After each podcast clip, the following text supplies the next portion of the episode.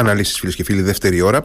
Τώρα έχω την εντύπωση ότι τα Χριστούγεννα, οι, οι μέρες αυτές των ε, γιορτών, των Χριστουγέννων είναι ίσως το προνομιακό ε, χρονικό σημείο ε, τομής της ε, θεολογίας, του λόγου για τον ε, Θεό, ε, της διερεύνησης για το Θείο με τον σύγχρονο κόσμο. Είναι οι ημέρες που περισσότερο από ποτέ ίσως όλοι μας έχουμε στο μυαλό μας την κοινωνικότητα, την κοινωνική συναναστροφή, τα ψώνια, τον, τις καταναλωτικές μας συνήθειες. Λοιπόν, αξίζει ε, περισσότερο από ποτέ να κάνουμε μια συζήτηση για την ε, θεολογία και την νεωτερικότητα ε, με αφορμή ένα ομώνυμο βιβλίο του καθηγητή Σταύρου Γιαγκάζογλου από τις εκδόσεις Αρμός με αυτόν ακριβώς τον τίτλο «Θεολογία και νεωτερικότητα, δοκίμια για τη συνάντηση της Ορθόδοξης Θεολογίας με τον σύγχρονο κόσμο». Έχουμε κοντά μας τον κύριο Γιαγκάζογλου, καθηγητή δογματικής στην Θεολογική Σχολή του Εθνικού και Καποδιστριακού Πανεπιστημίου Αθηνών. Καλησπέρα κύριε Γιαγκάζογλου. Χαίρετε. Χρόνια πολλά εύχομαι. Χρόνια σας πολλά επίσης. ένα βιβλίο που κυκλοφόρησε πάρα πολύ πρόσφατα ε, και νομίζω ότι πραγματεύεται ένα αντικείμενο, ε, αναφέρεται σε ένα πεδίο που έχει εξαιρετικά ε, έντονο ενδιαφέρον. Επειδή αφορά τον σύγχρονο κόσμο είμαι βέβαιος ότι οι περισσότεροι θεωρούν ότι έχουν περίπου στο μυαλό τους τι, τι θα συναντήσουν στο βιβλίο αλλά δεν είμαι καθόλου σίγουρος ότι είναι έτσι. Ναι, α, ας πούμε ότι ε, τα Χριστούγεννα όπως είπατε κι εσείς η, η χριστιανική πίστη, ο χριστιανισμός ε, έρχονται από έναν προνεωτερικό κόσμο,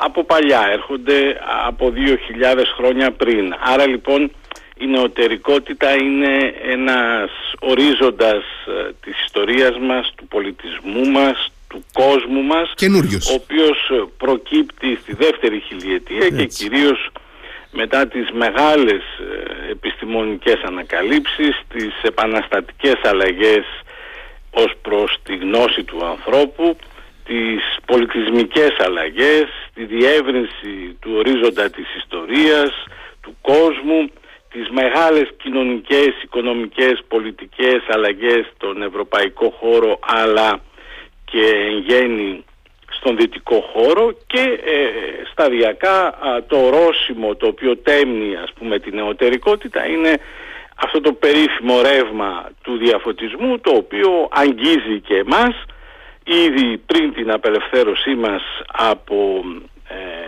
τους Οθωμανούς ήδη δηλαδή από το 18ο αιώνα και εμείς στείλουμε ένα κράτος και μια κοινωνία την νεοελληνική όπως λέμε μετά την ε, Επανάσταση, με την απελευθέρωση και έχουμε ένα 19ο αιώνα όπου οι ιδέες μας προσπαθούν να επικοινωνήσουν με τις ευρωπαϊκές ιδέες κάτι που συμβαίνει διαρκώς μέχρι σήμερα και να μεγαλώσουμε γεωγραφικά το κράτος μας, να το νοηματοδοτήσουμε, να το συσχετίσουμε με το ιστορικό παρελθόν, να διαλέξουμε θα είμαστε άμο, άμεση απόγονοι των αρχαίων Ελλήνων ε, τι είναι αυτό που μεσολαβεί το Βυζάντιο τι στάση παίρνουμε έναντι του Βυζαντίου πού είναι η καρδιά μας, πού είναι ο ψυχισμός μας ε, τι είναι αυτό που συγκροτεί την νεοελληνική ταυτότητα, ιδεολογία,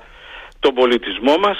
Όλα αυτά τα ερωτήματα λοιπόν είναι πράγματα που με τον έναν ή με τον άλλον τρόπο μας απασχολούν ακόμα και σήμερα.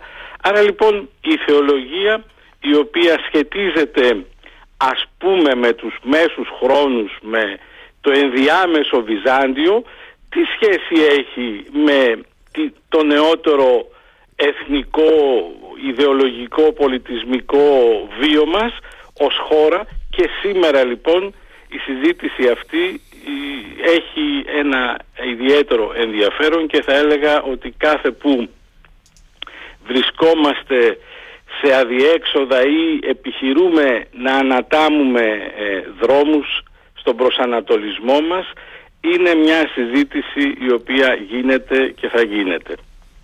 Τώρα αναφέρατε πάρα πολύ εύστοχα ε, το ορόσημο της ίδρυσης ε, του ελληνικού κράτους και Πραγματικά ε, νομίζω ότι ε, το, το νεοελληνικό κράτος είναι, ε, διακρίνεται από νεωτερικές αρχές ή θέλει τουλάχιστον η, η ηγετική του ομάδα να το χαρακτηρίζουν νεωτερικές αρχές. Από την άλλη όμως η νεωτερικότητα έχει αναπτύξει σχέσεις με την παράδοση, με την ορθόδοξη θεολογία αρκετά πριν από το 1830 ας πούμε, που μπορούμε να βάλουμε την έναρξη. Ναι, είναι μια μεγάλη συζήτηση ε, και βέβαια είναι ακριβώς όπως το λέτε ότι το νεοελληνικό κράτος στήθηκε για να είναι ένα κράτος σύγχρονο της εποχής του άρα θα πρέπει να διαλέγεται, να σχετίζεται να έχει όσμωση σε όλα τα επίπεδα με τον ευρωπαϊκό χώρο. Απ' την άλλη όμως οι άνθρωποι που το κατοικούσαν και που το κατοικουν ακόμα και σήμερα, όλοι εμείς δηλαδή, είμαστε ε, άνθρωποι οι οποίοι έχουμε ρίζες και καταβολές οι οποίες περνούν πίσω από την τουρκοκρατία στο Βυζάντιο και ούτω καθεξής. Άρα λοιπόν εμφανίζεται μία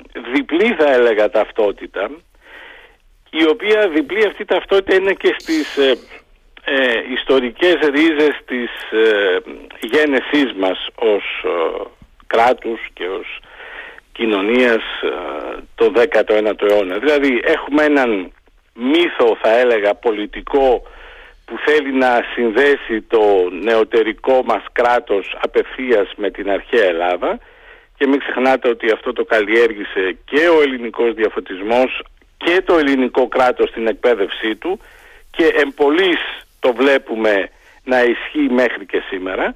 Αυτός είναι ο ένας μύθος, ιδρυτικός μύθος. Υπάρχει και ένας δεύτερος μύθος που είναι ο μύθος ας πούμε της Βυζαντινής οικουμένης, της Βυζαντινής κοινοπολιτείας. Ε, ε, αυτός ο μύθος φάνηκε ότι όταν έπεσε η πόλη ας πούμε να λειτουργήσε στην περίοδο ο, της τουρκικής ε, υποτέλειας για αρκετούς αιώνες. Όταν όμως πλησιάσαμε στην παλιγενεσία μας φαίνεται ότι ο μύθος αυτός ξεθόριασε και ανασύρθηκε ο άλλος μύθος, ο μύθος της ελληνικότητας, ο οποίος έπαιξε ε, κυρίαρχο ρόλο τον 18ο και 19ο αιώνα, αλλά κατά μία ας πούμε ε, ε συγκυρία ο, ο μύθος της ελληνικότητας μπολιάστηκε ή επιχειρήθηκε να μπολιάζεται διαρκώς και από τον Βυζαντινό μύθο. Αυτή ως γνωστόν ήταν η, η μεγάλη Η μεγάλη είναι η Ελλάς η οποία σκέφτεται και το παρελθόν της και δεν μπορεί να μείνει ας πούμε ένα προτεκτοράτο ε, στη Ρούμελη και στο Μοριά αλλά πρέπει να ανακτήσει γεωγραφικά το παρελθόν της. Και όταν αυτό θα καταποντιστεί στη Μικρασιατική καταστροφή του 1922 η μεγάλη ιδέα θα, θα, θα φύγει από τη γεωγραφική της ας πούμε διάσταση και θα γίνει μια διάσταση πιο πολύ ιδεολογική, πιο περισσότερο ας πούμε θα διοχετευθεί στην εκπαίδευση και εκεί ας πούμε στον πολιτισμό, στην παιδεία κτλ. Άρα λοιπόν αυτοί οι δύο μύθοι συνθέτουν κατά κάποιο τρόπο το σύγχρονο πρόσωπό μας και εδώ έχει ενδιαφέρον να δούμε ότι ε, μια όψη, μια πλευρά αυτού του προσώπου μας είναι και η Ορθόδοξη παράδοση, είναι ε, η Ορθόδοξη Εκκλησία, είναι η θεολογία και ε, στην, στο διάλογο και στην όσμωση ας πούμε ε, αυτών των στοιχείων έχει ενδιαφέρον να δούμε τη σημασία τους και τον τρόπο πρόσληψής τους στο παρόν. Αυτό μας ενδιαφέρει. Δεν κάνουμε ιστορία για την ιστορία. Θέλουμε να δούμε το πρόσωπό μας στο παρόν και στο μέλλον μελετώντας όλα αυτά τα ζητηματα η, η Ορθόδοξη Εκκλησία έχει φροντίσει η ίδια να συγχρονίζει το βήμα της, να συγχρονίζει ε, τα πλαίσια αναφοράς της με τέτοιο τρόπο ώστε να, ε, να μπορεί ε, λιγότερο περισσότερο να διατηρεί επαφή με τον σύγχρονο κόσμο. Ναι. Κοιτάξτε, και ναι και όχι. Ναι, γιατί ε, η Ορθόδοξη Εκκλησία στην Ελλάδα αμέσως ε, μετά την ε, δημιουργία του ελληνικού κράτους ε, διεκδίκησε την αυτοκεφαλία της. διεκδίκησε δηλαδή να μην έχει άμεση διοικητική εξάρτηση από το Οικουμενικό Πατριαρχείο το οποίο ήταν στην Οθωμανική Αυτοκρατορία και ήταν υπό τον Σουλτάνο και η πράξη αυτή σήμανε ένα είδος ας πούμε ε, εξυγχρονισμού. Έτσι. Ασχέτως αν ιστορικά ε, ήταν πραξικοπηματική η αυτοκεφαλαία αυτή αν κόστισε στην ε, ανάπτυξη του εθνικισμού στο χώρο ας πούμε των Ορθοδόξων στη Βαλκανική ή αν δώσαμε το παράδειγμα και σε άλλες χώρες ε, στα Βαλκάνια να αποσπαστούν με τον α ή β τρόπο από το Οικουμενικό Πατριαρχείο δεν πάβει να είναι μια ας πούμε κίνηση η οποία προέκυψε ακριβώς από το γεγονός ότι μπαίνουμε σε μια συνθήκη νεωτερικότητας. Απ' την άλλη όμως όπως και η ελληνική κοινωνία σε όλο το 19ο αιώνα και θα έλεγα και στον 20ο ασφαλώς με ε, τις προσαρμογές. Ε, οι κινήσεις ε, προς ε, αυτό που λέμε ή κάποτε ήταν ξέρετε και σύνθημα πολιτικό και κοινωνικό έτσι ο εξευρωπαϊσμός ή ο εξυγχρονισμός δεν έγινε με έναν τρόπο οργανικό άλλωστε τα πράγματα δεν γίνονται όπως τα θέλουν οι διανοούμενοι ή όπως τα συλλαμβάνουν οι πολιτικοί και όπως τα σχεδιάζουν η ιστορία ε, η οποία παρακολουθεί τις κοινωνικές αλλαγές έχει στροφές, έχει ρήξεις, έχει ασυνέχειες. Συνεπώς όλη η κοινωνία, άρα και η Εκκλησία, είχε τα προβλήματα ως προς το πώς μπορεί να μπολιάσει το παρόν της με το παρελθόν. Άρα λοιπόν νομίζω ότι και η Εκκλησία επειδή έγινε κατά κάποιο τρόπο μία από την περίοδο των Βαβαρών και στη συνέχεια λίγο πολύ ελεγχόταν από το κράτος. Είχαμε δηλαδή πολιτιοκρατικών Έγινε και η Εκκλησία, μιλάω πάντοτε ως θεσμός, έτσι, διότι στο ε, επίπεδο της θεολογίας ας πούμε ενδεχομένως τα πράγματα είναι πολύ διαφορετικά. Έγινε κάτι που εξοικόνιζε ανάγλυφα ό,τι συνέβαινε και στους άλλους θεσμούς του νέου ελληνικού κράτους. Άρα λοιπόν θα έλεγα όλος ο 19ο αιώνας και ο 20ος σχεδόν μέχρι την μεταπολίτευση, έτσι, δηλαδή αμέσως μετά τη Χούντα, είναι μια αργή διαδικασία όπου η, η χώρα μας, η κοινωνία μας, ε, ο πολιτισμός της ε, επιχειρούσε από τη μια πλευρά να συνδέεται με τον ευρωπαϊκό χώρο και με τα τεκτενόμενα και από την άλλη να δει πώς θα διακρατήσει τα στοιχεία εκείνα που συθέτουν την ιδιοπροσωπία. Την ιδιοπροσωπία μας ως Ελλήνων, ως ανθρώπων που θεωρούμε ότι προερχόμαστε από μια παράδοση. Ε, το πιο ζωντανό σημείο αυτής της παράδοσης είναι η γλώσσα μας, η η δημοτική και στη διαπάλη της με την καθαρεύουσα αλλά μια γλώσσα η οποία διαρκεί εδώ και αιώνες. Ένα στοιχείο. Ένα δεύτερο στοιχείο είναι ακριβώς η ορθόδοξη παράδοση η οποία ακόμα και μετά την άλωση και την πτώση του Βυζαντίου το πέρασμα στην Τουρκοκρατία τέσσερις και πέντε αιώνες μέσα σε ε, σκοτάδια αμάθειας ε, έλλειψης ας πούμε προσανατολισμού και συγχρονισμού με άλλες κοινωνίες στη Δυτική και την Κεντρική Ευρώπη αυτά τα στοιχεία λοιπόν κράτησαν μια ταυτότητα και ε, έστησαν όρθιους τους ανθρώπους οι οποίοι δεν έκαναν μια βελούδινη έκαναν μια αιμάτινη επανάσταση η οποία έβγαλε εκεί που έβγαλε, ενδεχομένως και με την στήριξη των ευρωπαϊκών δυνάμεων και στη συνέχεια το κράτος αυτό με χίλια μύρια προβλήματα έπρεπε να σταθεί ε, όρθιο. Θα έλεγα λοιπόν ότι ναι, είναι μια εποποιία ο 19ο και 20ο αιώνας, εξαρτάται πώς τα βλέπουμε τα πράγματα. Αν θέλουμε να μιζεριάζουμε διαρκώς και να βλέπουμε ότι είναι η πορεία ενός ασθενούς κρατηδίου το οποίο ε, ε διαρκώς ας πούμε διακυβεύονταν ε, η υπόστασή του και το επιβουλεύονται κάποιοι διαρκώς έτσι εάν όμως θέλουμε να δούμε ότι παρόλα τα προβλήματα τα, τα προβλήματα που τα δημιουργούσαμε και εμείς εμπολείς οι ίδιοι στο 19ο και στον 20ο αιώνα κατορθώσαμε και μεταμορφώσαμε σιγά σιγά σιγά αυτή την κοινωνία και την κάναμε μια κοινωνία η οποία στέκεται σήμερα, προβληματίζεται για τον εαυτό της, βλέπει κριτικά την ταυτότητά της, το παρελθόν της και τη σχέση της με όλο τον υπόλοιπο κόσμο και η αναφορά μας δεν είναι πια απλώς μόνο με τον ευρωπαϊκό χώρο, εκεί βεβαίως ανήκουμε πολιτισμικά, αλλά η αναφορά μας πια ε,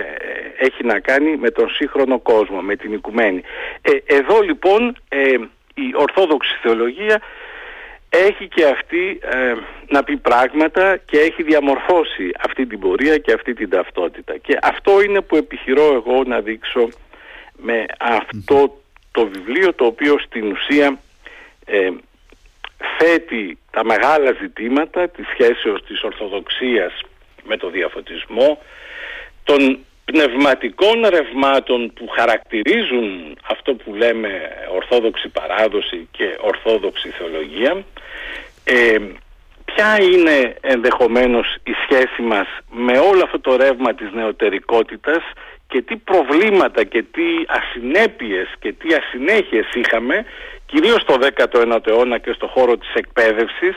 Και μάλιστα εδώ χρησιμοποιώ ας πούμε ένα, ένα πάρα πολύ έτσι έκδηλο ζήτημα το οποίο ακόμα και στις μέρες μας επανέρχεται.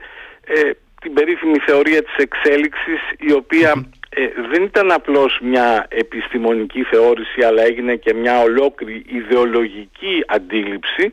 Και βλέπουμε στον 19ο αιώνα στο τέλος πώς το προσλαμβάνουμε στην Ελλάδα, πώς αυτό το πράγμα το συζητάει ε, ο εκπαιδευτικός και ο θεολογικός κόσμος και πώς εν τέλει στις μεγάλες θεολογικές συνθέσεις των μεγάλων ορθοδόξων θεολόγων του 20ου αιώνα μπορούμε να βρούμε γεφυρώσεις. Αν λοιπόν ε, μπορούμε να βρούμε γέφυρες ε, για τέτοια ζητήματα, γιατί να μην δούμε γέφυρες στην σχέση της Ορθοδοξίας που έρχεται από την προνεωτερική φάση με το σύγχρονο κόσμο και πολιτισμό. Και ίσως η ύστερη νεωτερικότητα, δηλαδή η τωρινή συνθήκη του πολιτισμού μας, ε, είναι πιο ελεύθερη από ιδεολογικές χρήσεις που σίγουρα η νεωτερικότητα κάποτε ήταν ας πούμε το προωθημένο προπύργιο του λογικοκρατούμενου δυτικού πολιτισμού που αρνούνταν τις χριστιανικές του ρίζες έτσι. και αυτό το πράγμα κατά κάποιο τρόπο επιχειρήθηκε και επιχειρείται ακόμα και σήμερα να τεθεί και στην Ελλάδα λέμε ότι α, η Ελλάδα ε, δεν πέρασε από διαφωτισμό ναι. α, η Εκκλησία στην Ελλάδα δεν είχε μια οργανική σχέση με αυτό το ρεύμα άρα το πρόβλημα στην Ελλάδα είναι ότι δεν διαλέχθηκε ποτέ η Ορθοδοξία με το διαφωτισμό και από εκεί νομίζουμε ότι ε, κρέμονται όλα τα προβλήματά μας. Συνεπώς υπάρχουν στοιχεία που δείχνουν ότι... Οπ, χάσαμε, χάσαμε τη γραμμή με τον ε, ε καθηγητή Σταύρο Γιαγκάζογλου. Θα τον ε, καλέσουμε και πάλι ε, άμεσα για να συνεχίσουμε τη συζήτησή μας, η οποία είναι πάρα πολύ ενδιαφέρουσα. Ε, νομίζω ότι χρειάζεται να κάνουμε συζητήσεις που ξεφεύγουν από τα καθημερινά και τα τετριμένα, που ξεφεύγουν και από τα προβλήματα ε, που μας απασχολούν ε, συνολικά ε, κατά μείζωνα λόγο τα πολιτικά ζητήματα, τα διεθνή ζητήματα ε, και να μιλάμε για πιο θεωρητικά θέματα. Έχουμε και πάλι μαζί μας τον ε, καθηγητή Σταύρο Καζόγλου. Κύριε, με ακούτε; Βεβαίως σας ακούω. Ναι. Ναι, βεβαίως. Ναι, ναι. Σας ακούμε κι εμείς. Ε, έλεγα λοιπόν ότι ε, παρόλα τα προβλήματα ε, οφείλουμε να πούμε ότι σήμερα ύστερα από αυτήν την εμπειρία των σχέσεων εκκλησίας, παράδοσης και νεωτερικότητας σήμερα είμαστε σε θέση να συνομιλήσουμε χωρίς ακρότητες να γεφυρώσουμε τα κενά και τα χάσματα. Ε, η δική μου θέση είναι ότι από τη μια πλευρά η νεωτερικότητα ε, μας έδωσε τέτοια εργαλεία που και την ίδια την παράδοσή μας ε, εννοώ την ορθόδοξη, την ελληνική παράδοση μπορούμε να την διαβγάσουμε καλύτερα. Να μην κολλάμε σε ιδεολογικές χρήσεις της ορθοδοξίας, της παράδοσης. Και από την άλλη μπορούμε να, να, να φωτίσουμε το παρόν μας ως κοινωνία, ως εκκλησία ε, με τέτοιο τρόπο που να μην χρειάζεται ο σημερινός άνθρωπος να κάνει ένα είδος πολιτισμικού, πολιτισμικής αυτοκτονίας ενώ ζει στην ύστερη νεωτερικότητα να, να πιστεύει λες και μεταφέρεται ας πούμε στον προνεωτερικό κόσμο. Άρα λοιπόν θα έλεγα ότι ναι σήμερα είμαστε πιο όριμοι σε αυτή τη σχέση και μπορούμε ακριβώς να δούμε ε, τα θετικά στοιχεία και επιτέλους να κάνουμε έναν σοβαρό διάλογο και να δούμε και τα προβλήματα των σχέσεων θεολογίας, Ορθόδοξης Εκκλησίας και Νεωτερικότητας. Στη Δύση αυτό έγινε. Έγινε και με τη Ρωμακαθολική Εκκλησία η οποία ήταν πολλές φορές κολλημένη στον τοίχο από το διαφωτισμό και από την νεωτερικότητα ε, έγινε ίσως πιο εύκολα στο, στις μεγάλες προτεσταντικές παραδόσεις ίσως γιατί εκεί ε, οι ίδιες οι κοινωνίες παρήγαγαν όλες αυτές τις νέες ε, θεωρήσεις που ε, διαμόρφωσε ο νεωτερικός κόσμος και πολιτισμός. Το πρόβλημα με μας ήταν ότι εμείς κάναμε εισαγωγή όλων αυτών και χρειαζόμασταν χρόνο α, ώστε αυτά τα πράγματα να μην έρχονται ε, έτοιμα αλλά να γίνουν σταδιακά δικά μας. Νομίζω ότι ο 20ος αιώνας ήταν ο αιώνας που μας ορίμασε περισσότερο, μας γονάτισε βέβαια σαν, σαν κράτος, σαν, σαν κοινωνία. Είχαμε όπως είπα στην αρχή έναν πρώτο παγκόσμιο πόλεμο, μια μικρασιατική καταστροφή, ένα δεύτερο, είχαμε έναν εμφύλιο, είχαμε την δεκαετία του 60 που μόλις μπαίναμε με όλες τις μηχανές αναμένες ήρθε ο γύψος της Χούντας αλλά παρόλα αυτά νομίζω ότι η ελληνική κοινωνία διαμόρφωσε το σύγχρονο πρόσωπό της ακριβώς τον 20ο αιώνα. Τώρα λοιπόν είμαστε πιο όριμοι και ε, η σχέση μας με τη Δύση, με την Ευρώπη είναι πια οργανική σχέση. Δεν είμαστε εμείς και η Δύση, αλλά είμαστε εμείς στη Δύση όπου συμβάλλουμε με την ιδιοπροσωπία μας και νομίζω ότι αυτό έγινε κατανοητό πια και αν λάβω υπόψη και την προηγούμενη συζήτηση που είχατε για τους δύο πυλώνες της ε, ευρωπαϊκής ας πούμε πορείας από τα δύο πρόσωπα που αυτή την περίοδο εγκατέλειψαν αυτόν τον κόσμο, τον Ζακ Ντελόρ και τον Σόιμπλε.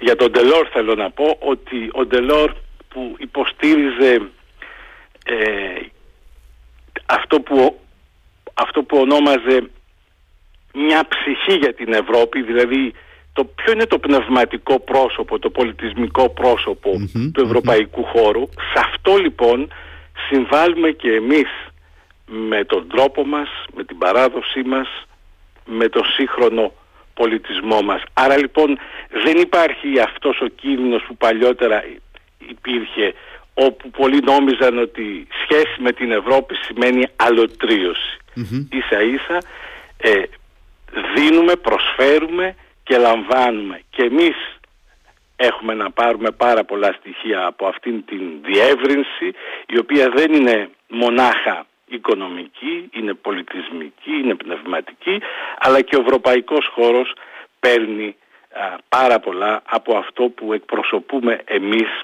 ως ελληνικό κράτος, ως ελληνική κοινωνία, ως ελληνικός πολιτισμός. Αυτά είναι ίσως οι άξονες πάνω στους οποίους στηρίζεται ο προβληματισμός αυτού του νέου μου βιβλίου. Ε, να, ε, ε, να πω καταρχάς ότι είναι εξαιρετικά διατυπωμένα και ολοκληρωμένα αυτά ως πρόσληψη της σχέσης Ορθόδοξης Θεολογίας και Νεωτερικότητας. Αλλά ήθελα να αναφερθούμε σε δύο στοιχεία από το βιβλίο που μου έκαναν έτσι ιδιαίτερη εντύπωση.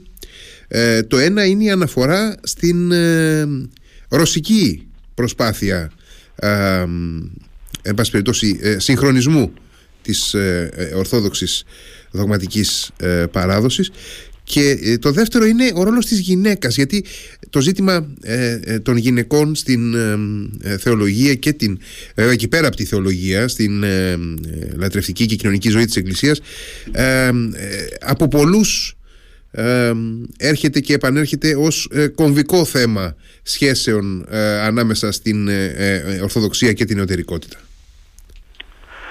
Ναι, σας ευχαριστώ καταρχήν για, αυτή την, ε, ε, για το ξεχώρισμα αυτών των δύο στοιχείων.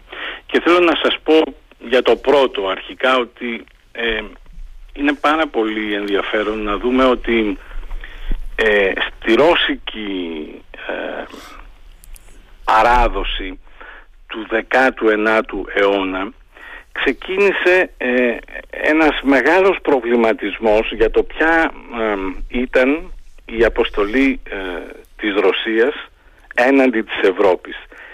Εκεί όμως αυτό το πράγμα ξεκίνησε μετά από μία νίκη ε, έναντι του Ναπολέοντα και ε, στη Ρωσία δημιουργήθηκαν δύο τάσεις που θα μπορούσε κανείς να πει ότι κατά κάποιο τρόπο αυτό είχε τον αντίκτυπο ή το ισοδύναμο και σε εμάς στην Ελλάδα.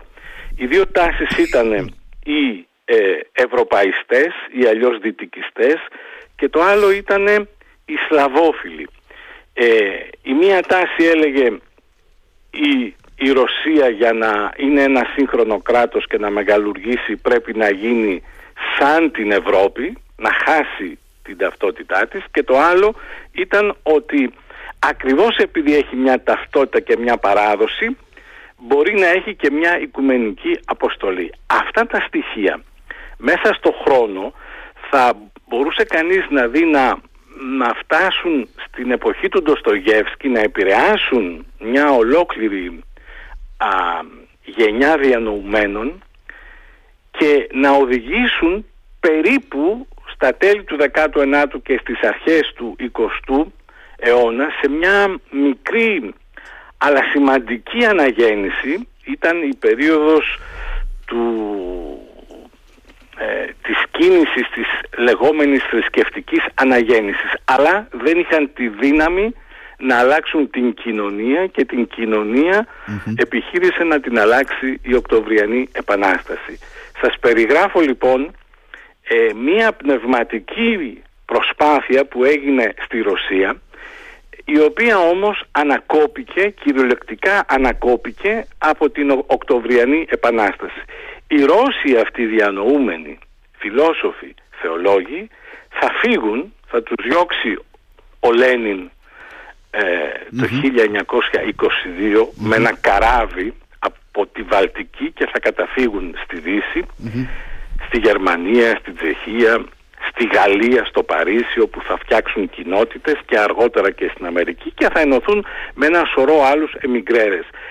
Θα το λέω αυτό γιατί όλη αυτή η σπουδαία αναγέννηση της Ορθόδοξης Θεολογίας που έγινε στον 20ο αιώνα και έφτασε και σε εμάς στην Ελλάδα έχει να κάνει με αυτού του είδους τις αλλαγές, τις οσμώσεις, που συμβαίνουν, ε, συνέβαιναν στη Ρωσία μετά την Οκτωβριανή και αυτή η παράδοση που θα πάει στη Δύση από τους μετανάστες, τους εμιγκρέδες, θα επηρεάσει και την Ορθόδοξη Ελλάδα κυρίως μετά τον Δεύτερο Παγκόσμιο Πόλεμο.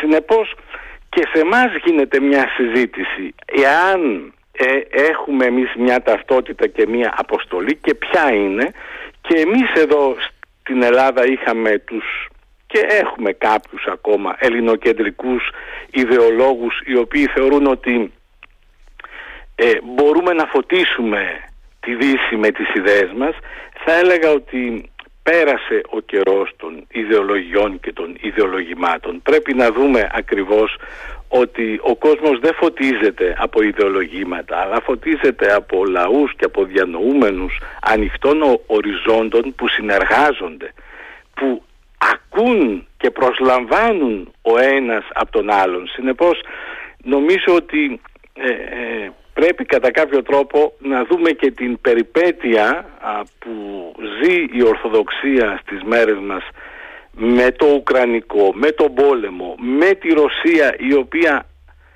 ξαναχρησιμοποιεί όλη αυτή τη διελκυστίνδα ε, δυτικιστών και ευρωπαϊστών για να προβάλλει έναν λόγο ε, ε, ορθοδοξίας θα έλεγα όχι απλώς προνεωτερικό αλλά αποσυνδεδεμένο από την εποχή μας. Άρα ε, υπάρχει δηλαδή ε, ένα είδος πολεμικής μιας υποτιθέμενης ορθόδοξης πολιτισμικής παράδοσης συλλήβδην έναντι της Δύσης. Νομίζω ότι εμείς ως παράδοση ορθόδοξη στην Ελλάδα ε, δεν συντασσόμαστε με αυτό το ιδεολόγημα. Αν και mm παροιμήν υπάρχουν και κάποιοι οι οποίοι μπορεί και να το βλέπουν θετικά ως μια ευκαιρία. Αλλά νομίζω ότι δεν είναι εκεί το θέμα. Άρα λοιπόν αυτό είναι ένα σχόλιο για το πρώτο σκέλος του ερωτήματός σας. Το δεύτερο συνδέεται με το πρώτο διότι ίσως ε, για πρώτη φορά στον 20ο αιώνα ε, Ορθόδοξος θεολόγος ο οποίος μίλησε για τη θέση της γυναίκας στην Ορθοδοξία, στην Εκκλησία με έναν τρόπο θα έλεγα δυναμικό, όχι ασθενικό και ίσως ε, συνδέοντας τη θέση της γυναίκας κομβικά με το πρόσωπο και το έργο του Χριστού και της Παναγίας ήταν ένας ε, Ρώσος θεολόγος της Διασποράς, ο Παύλος Ευδοκίμοφ. Όμως φαίνεται ότι ε, τα προνεωτερικά μας στοιχεία είναι πιο δυναμικα έτσι ώστε ενώ δεν ε, ε, μάλλον να το πω αλλιώς ενώ έχουμε μια σπουδαία και σοβαρή θεολογική προσέγγιση της θέσης της γυναίκας μέσα στην Εκκλησία εξαρτώντας την ενδεχομένως ακριβώς από τη Μαρία, την Παναγία στην πράξη ε, ε, είμαστε πάρα πολύ αδύναμοι να δώσουμε θέση και φωνή ε, στις γυναίκες. Ας μην ξεχνάμε ότι ε, σε πρακτικό επίπεδο εάν μπορούσαμε να φανταστούμε τις ενορίες μας α, χωρίς τις γυναίκες ε, θα έλεγα ότι θα καταρρεύσει η ενοριακή και κοινοτική ζωή. οι ναι. γυναίκες είναι αυτές οι οποίες κρατούν ναι. θα έλεγα α, τις ενορίες μας, τον κοινοτικό χαρακτήρα. Αλλά πρέπει να δώσουμε περισσότερο θέση και ρόλο και αυτό σχετίζεται και ευρύτερα με τη θέση των λαϊκών. Λέω ότι τώρα που βγήκε ε, στις αίθουσες και παίζεται η φωνησα της Εύας ένα έργο που κατά κάποιο τρόπο σχολιάζει τις γυναικοκτονίες και την αδύναμη θέση των γυναικών στην κοινωνία μας άλλοτε αλλά μέχρι και σήμερα. Και το έργο αυτό είναι εμπνευσμένο από το έργο του Αλέξανδρου Παπαδιαμάντη «Η Φώνησα» και μην ξεχνάτε ότι ο Παπαδιαμάντης είναι, ήταν και είναι ένας πυλώνας της Ορθόδοξης παράδοσης στο νέο Άρα λοιπόν ίσως είμαστε πιο όριμοι να ανοίξουμε αυτές τις συζητήσεις και να τις δούμε ε, με άλλο μάτι. Με το μάτι πια του παρόντος και του μέλλοντος. Εξαιρετικά ενδιαφέροντα συνολικά αλλά και ε, οι επιμέρους ε, επισημάνσεις που κάνετε στο, στο τέλος. Νομίζω ότι έπρεπε να κάνουμε μια αναφορά στο αντικείμενο αυτό ε, στη σχέση της ε, γυναίκας των γυναικών με την ε, θεολογία, με την ορθόδοξη πράξη. Ε, κύριε καθηγητά σας ευχαριστώ πάρα πάρα πολύ για τη συζήτηση που είχαμε. Ε, εύχομαι μια καλή χρονιά και... Εγώ σας ευχαριστώ πάρα πολύ να είστε καλά και καλή επιτυχία στο βιβλίο. Βεβαίως από τις εκδόσεις Αρμός, Θεολογία και Νεωτερικότητα. Σα ευχαριστώ πολύ. Να είστε καλά. Να είστε καλά και εσείς. Γεια σας.